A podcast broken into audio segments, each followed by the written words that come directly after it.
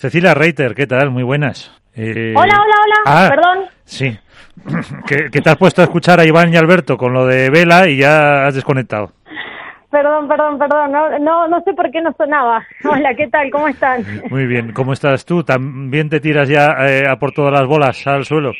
Bueno, poco a poco. Todavía no me estoy tirando a por todas, pero, pero la verdad que estoy muy bien, estoy muy bien y muy contenta con la, con la progresión que, que llevo. Eh, ¿Cómo vas a llegar al inicio de la temporada? ¿A qué nivel te, te ves? Bueno, eh, no sé, esto es un día a día, semana a semana, cada día me voy sintiendo mejor, cada día me voy moviendo mejor, claramente tengo que recuperar ritmo, ritmo de juego, ritmo de partidos. Recién la semana pasada, el viernes, jugué por primera vez un set eh, para probar a ver en situación, venía entrenando, pero todo más o menos en situaciones cerradas y la semana pasada, bueno, empecé a, hice un, set. Y, y bueno, y mañana, mañana, sí, mañana voy a jugar un partido por primera vez. Así que, bueno, eso, no te puedo decir a qué nivel porque es, es día a día, voy cogiendo sensaciones, voy moviéndome mejor en la pista y, nada, yo voy a, a dejar todo para llegar dentro de lo que pueda lo mejor posible y sé que a medida que vaya pasando la temporada voy a ir eh, volviendo a, a, recuperar ese ritmo de competencia, ¿no? Que, que, bueno, que hace meses que no que no lo tengo. Pero a que nos has echado de menos con tus viajes. Mucho. ¿Y ustedes también un poquito? Hombre, sí, seguro. Eh, yo creo que todos, Alberto, Álvaro y, Iván, eh, seguro que sí, porque además eso, lo, echábamos de menos esos viajes. Eh, bueno, pues ahí tenéis a, a Ceci, pero lo que le queráis preguntar, comentar o animar también. Hola Ceci, soy Iván, muy buenos días. Hola chicos, ¿cómo están? Bien, bueno, primero que, que deseo la vuelta antes a la radio que a las pistas. O sea, yo te espero para, te espero para el próximo martes, que ahí no tienes excusa ya para que nos cuentes tu, tu viaje, tu epopeya, tu, todo tu, lo que hemos visto, además hemos visto a lo largo de, Instagram y de todas tus publicaciones, tu evolución en el sufrimiento que has tenido en, en Argentina. La verdad que no es lo mismo, me imagino, que trabajar con calorcito allí que con la filomena que hemos pasado aquí. Pero, ¿a qué porcentaje? ¿A qué, porcentaje físico te encuentras ahora mismo? Ah, sería, no, no, no, no sabría decirte, pero tal vez físicamente igual esté a un a un 70, 75%. O sea, estoy bastante bien, pero me queda, me queda. ¿Y de cabeza? Porque la cabeza también tira.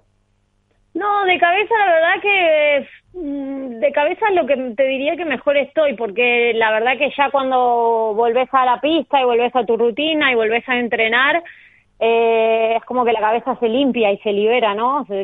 Es mucho más duro el proceso de una lesión mientras no estás entrenando que cuando volvés a entrenar.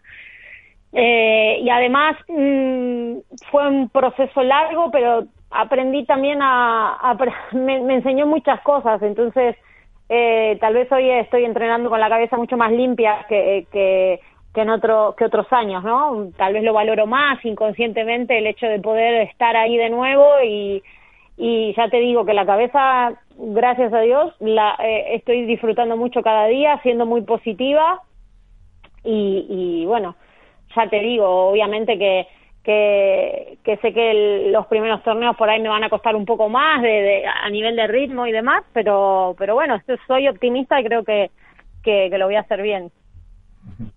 Alberto. Alberto se fue.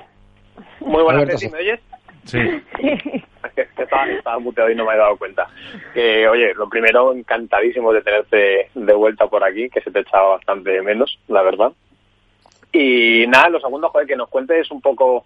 Eh, es la primera temporada en la que realmente supongo no, no tienes expectativas en cuanto a resultados, más allá de que tú eres una supercampeona, pero dadas las circunstancias entiendo que lo prioritario es volver tan solo a la pista. Eh, ¿cómo, ¿Cómo se afronta tanto desde tu perspectiva como desde la de Carol eh, una temporada en la que no hay exigencia deportiva. Lo importante es volver, encontrarse cómoda y poder desarrollar eso, lo que tanto disfrutamos todos que haces. Sí, sí, ya te digo, eh, para mí es una, para mí sobre todo creo que es, es, es la novedad, ¿no? Porque Carol sí que ya tuvo distinto tipo de lesiones, ya, ella pasó dos lesiones complicadas con su rodilla, entonces sabe lo que es volver y que cuando uno vuelve, en definitiva lo que, lo que, lo que uno quiere es eh, poder volver con garantías, ¿no? Con garantías físicas, eh, volverse a sentir competitivo, eh, entonces Está claro que yo hoy por hoy no puedo ponerme eh, objetivos de resultado, ¿no? Eh, mi objetivo principal es, eh, tengo la fecha puesta de la vuelta, mm, estar lo mejor posible para la vuelta y, y poder sostener eh, que la lesión siga su curso, que ya no, no existe, ¿no? Porque gracias a Dios ayer me dio el alta el doctor, pero seguir trabajando para que la pierna no me dé problemas en lo que resta de, temporada, poder jugar toda la temporada sin, sin molestias y a partir de ahí construir, ¿no? O sea, el objetivo es estar 100% bien físicamente y a partir de ahí lo demás seguir construyendo y recuperando la confianza, recuperando el ritmo de juego. Y, y bueno, y Carol creo que eso lo entiende mucho más porque como te dije ya pasó por, por ese lado, entonces eso a mí también me ayuda mucho el tener una compañera que estuvo del otro lugar y que sabe eh, que, que, entramos sin presión, ¿no? Sin, sin ningún tipo de presión porque, porque ahora lo principal es, es, es volver a la pista. Álvaro. Muy buenas, eh, Ceci, ¿qué tal? Bienvenida de nuevo. Hola, gracias. Nada, yo lo primero, bueno, eh, darte la enhorabuena por tu por tu alta médica, que me alegra mucho que, ya esté de vuelta, y preguntarte, bueno, este año para ti también es un reto no solo el volver, sino el hecho de contar con un nuevo equipo técnico, porque tenéis eh, nuevo entrenador. Eh, ¿Qué es lo que más has podido, dentro de, de tu estado físico, lo que más habéis podido trabajar, eh, lo que lleváis de pretemporada, y sobre todo, qué te ha pedido el entrenador eh, este año a ti? Eh, a ver, eh, de momento yo estoy para poco cambio y, y eh, justamente lo hablaba hoy con Carol, ¿no? Hemos estado trabajando, llevo en España desde el primero de marzo eh, y yo tampoco es que había empezado a hacer pádel mucho antes. Empecé a tocar la pala a finales de febrero casi y, con mucho cuidado, haciendo cestos, un poco de peloteo y todavía sin el alta médica y sin, eh, sin la autorización para hacer determinados movimientos, era un poco para ir, digamos, cogiendo la pala y tocando un poco de bola. Eh, yo de momento mm, eh, sé cuál es la idea que tiene el entrenador, pero ahora mismo lo que necesito es, es mucho volumen de bola, eh, encontrar solidez en mis tiros, eh, pensar que cuando estás tanto tiempo fuera de la pista, yo estuve casi cinco meses sin agarrar una pala, sin moverte dentro de la pista, eh, es verdad que es como andar en bicicleta que no se olvida, pero hay que, hay que recuperar el ritmo, ¿no? Entonces, eh, para mí ahora mismo lo más importante es hacer entrenamientos donde donde pueda sostener mucho volumen de pelota, donde sufrir un poco en defensa, sufrir un poco en ataque, pero de a poco ir, ir recuperando esa consistencia que, que es necesaria para cualquier, para empezar a hablar en cualquier partido, ¿no? A partir de ahí sí que, que bueno, que, que la idea es un poco lo que venía trabajando con Karina ya el año pasado hasta que me lesioné, el poder eh, eh, ser un poco más agresiva o en algunos tiros en la red, siempre manteniendo la solidez defensiva, que es lo que creo que me ha caracterizado a lo largo de toda la carrera y, nada, intentar incorporar cositas nuevas, pero ya te digo, ahora mismo, en este momento de la temporada estoy para poco cambio, sino para construir, recuperar la base, que, que es lo que me va a hacer también a mí tener confianza en el primer torneo. Eh, si es que al final vamos a ver una nueva Ceci, va a volver más rápida, más ágil, más todo. Eh, oye, ¿y cómo, cómo ves un poco eh, la temporada? Eh, parejas, calendario, eh, fíjate la cantidad de pruebas que se han eh, puesto este año. ¿Qué habéis comentado? ¿Qué impresión te dio cuando has visto un poco todo lo que se está formando para, para este 2021? Bueno, te soy sincera, la primera, la primera sensación que tuve cuando vi el calendario eh, me agobié un poco, porque vi demasiados torneos. Eh, sobre todo a partir de mitad de año los veo bastantes semanas eh, seguidas, sobre todo porque, a ver, hay una muy buena noticia que los seis Challenger van a ser masculinos y femeninos, que es muy bueno.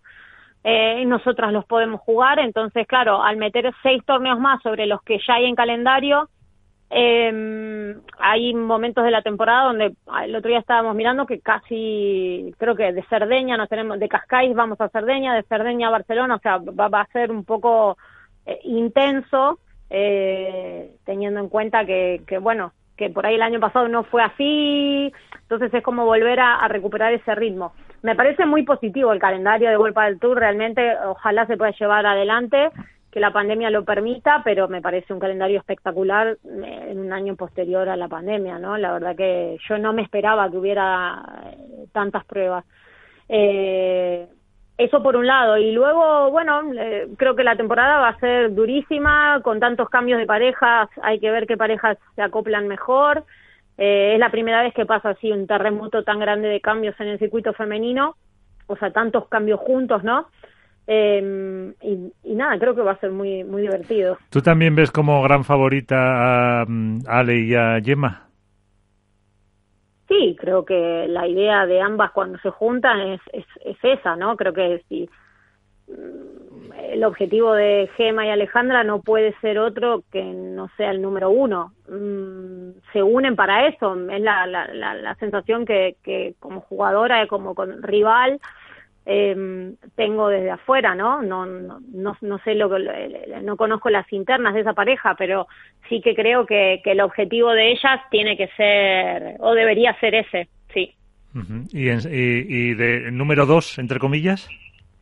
Bueno, después yo creo que, ya te digo, hay muchas parejas que hay que ver cómo funcionan, cómo encajan, pero a priori diría que después de ellas, eh, que por la unión de, de, talentos ¿no? y de momentos creo que son las candidatas, después creo que mmm, las que van a, a, estar ahí también pueden ser las Martas, pueden ser las gemelas, en el sentido de que ya se conocen y saben cómo funcionan, ¿no?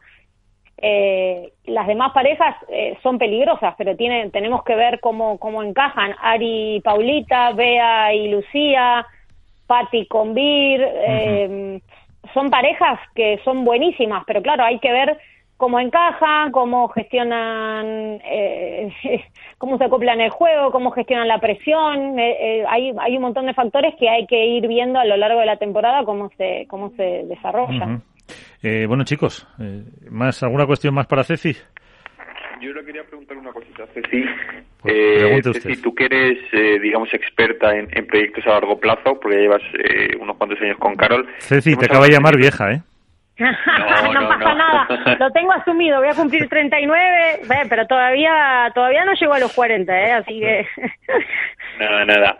Eh, preguntarte, eh, hemos hablado al principio del programa del, de estos cambios que se han dado antes de debutar. No sé cómo lo ves tú, qué opinión te merece el hecho de que una pareja se rompa, eh, digamos, en pretemporada, sin haber, sin haber debutado, solo con entrenamientos juntas, eh, máxime teniendo en cuenta que es de, de vuestro cuadro, el cuadro femenino.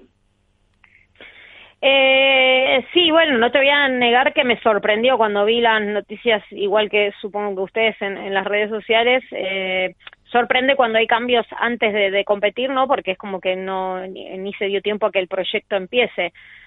Pero creo recordar que en uno de mis viajes justamente del año pasado hablé de esto y, y bueno, a ver, evidentemente yo soy pro, mmm, creo que hay que darle tiempo a las cosas para que funcionen, ¿no? Eh, estoy convencida de que los proyectos que, que corren detrás de, del, del, resultado inmediato están condenados al fracaso. Todo hay que madurarlo, todo tiene un tiempo, todo tiene eh, un proceso, ¿no? ¿no? No, no es fácil, por eso decía, ¿no? Hablamos de dos jugadores, dos grandes jugadores que se juntan y que a priori tendrían que ser buenísimos y, y hemos visto a lo largo de los últimos años que no siempre pasa eso, que hay un montón de factores que influyen ¿Que quiere decir que no va a funcionar nunca eso? No, pero hay que darle tiempo. Y para darle tiempo hay que tener paciencia, hay que ser autocrítico, hay que ser buen compañero eh, y hay que tener confianza en el otro. El problema empieza cuando tal vez ya en el inicio del proyecto, porque yo creo que todos estos cambios que son así tan rápidos, o de parejas, de proyectos que son fugaces, eh, creo que empieza porque tal vez en la elección no había convicción ¿no? Uh -huh. Entonces, sí. a la primera dificultad que aparece o a la primera duda, se decide romper con eso e ir para otro lado, ¿no? Creo que tal vez habría que pensarse mejor las decisiones para no equivocarse, para, para no tener que eh, eh corregir eh, tan rápido, ¿no? Eh, hay veces que, y, y, a veces pasa que se dan uniones que se dan, bueno, no porque sería lo que alguien elige, sino porque es lo, lo único que queda, y claro, luego aparece otra cosa que parece mejor y enseguida se decide cambiar. Yo no soy de esa idea, pero bueno, mm, eh, estamos en un pádel diferente eh, donde los cambios están a la orden del día y, y, bueno, y hay que hay que tomarlo. Yo ya lo acepto como algo natural. Eh, pero, mm, bueno, no sé si ahora Alberto Iván quieren decir algo, pero es, es un poco por, eh, no lo sé, la propia, hablabas del calendario, la presión, la inmediatez, la necesidad también, quieres que no, de patrocinadores, de ingresos eh, que se puedan conseguir lo que mm, a lo mejor presiona poco, o pone un poco nervioso a jugadores o jugadoras en este caso. Mira, eh, eh, yo la verdad que no creo que sea por una cuestión de presión de los patrocinadores, porque nunca jamás. Eh, no, o, de ellos mismos, o del propio jugador que dice, pues a ver si ya me va mal, eh, no consigo resultados, eh, luego a ver si no voy a poder, yo qué sé, renovar, no voy a poder conseguir con esta pareja pasar a octavos para ganar un poquito más. Y pero mira, yo te soy sincera, si vos estás entras a jugar los partidos y entras a hacer cada día entrenamiento pensando eso, te va a ir mal. O sea, la realidad es que para mí hay un trabajo de, de, psicología detrás, de, tener un, un, psicólogo deportivo detrás que te ayude a gestionar esas presiones que, que, como vos decís, pueden ser reales, ¿no? De decir, no, y si juego con este, me puedo meter un poquito más, tengo opción de una ronda, no le doy tiempo a, a este proyecto que puede ser bueno, pero tengo algo más inmediato que tal vez me parece que puede funcionar mejor y me puede redituar. También es lícito, ¿no? Porque, como sabemos, eh, son los jugadores que viven realmente de, de, de, la competición son pocos, siguen siendo pocos, a pesar de que se mejoraron los premios, de que se mejoraron las condiciones, siguen siendo pocos los jugadores. Entonces hay muchos jugadores que entre pasar una ronda más o no, les, les va en, en, en, en, su, en su vida del mes por ahí, ¿no? O en, o en el pagar sus entrenamientos, sus cosas.